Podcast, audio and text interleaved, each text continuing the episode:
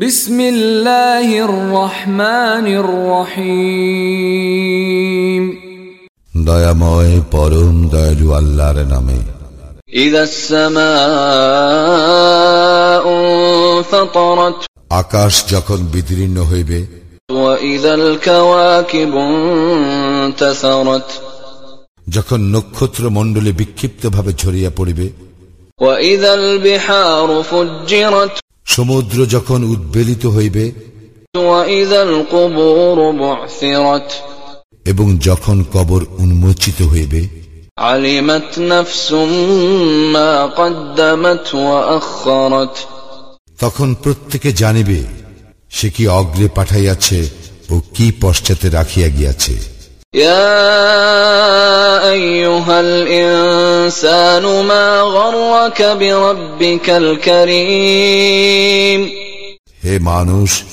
কিসে তোমাকে তোমার মহান প্রতিপালক সম্বন্ধে বিভ্রান্ত করিল الذي خلقك فسواك فعدلك যিনি তোমাকে সৃষ্টি করিয়াছেন অতঃপর তোমাকে সুঠাম করিয়াছেন এবং সুসমঞ্জস করিয়াছেন في أي صورة ما شاء ركبك যেই আকৃতিতে চাহিয়াছেন তিনি তোমাকে গঠন করিয়াছেন كلا بل تكذبون بالدين না কখনো না তোমরা তো শেষ বিচারকে অস্বীকার করিয়া থাকো وإن عليكم لحافظين অবশ্যই আছে তোমাদের জন্য তত্ত্বাবধায়কগণ كراما كاتبين সম্মানিত লিপিকর বৃন্দ يعلمون ما تفعلون তাহারা জানে তোমরা যাহা করো إن الأبرار لفي نعيم পুণ্যবানগণ তো থাকিবে পরম স্বাচ্ছন্দ্যে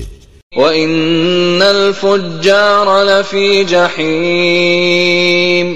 এবং পাপাচারীরা তো থাকিবে জাহান্নামে يصلونها يوم الدين উহারা কর্মফল দিবসে উহাতে প্রবেশ করিবে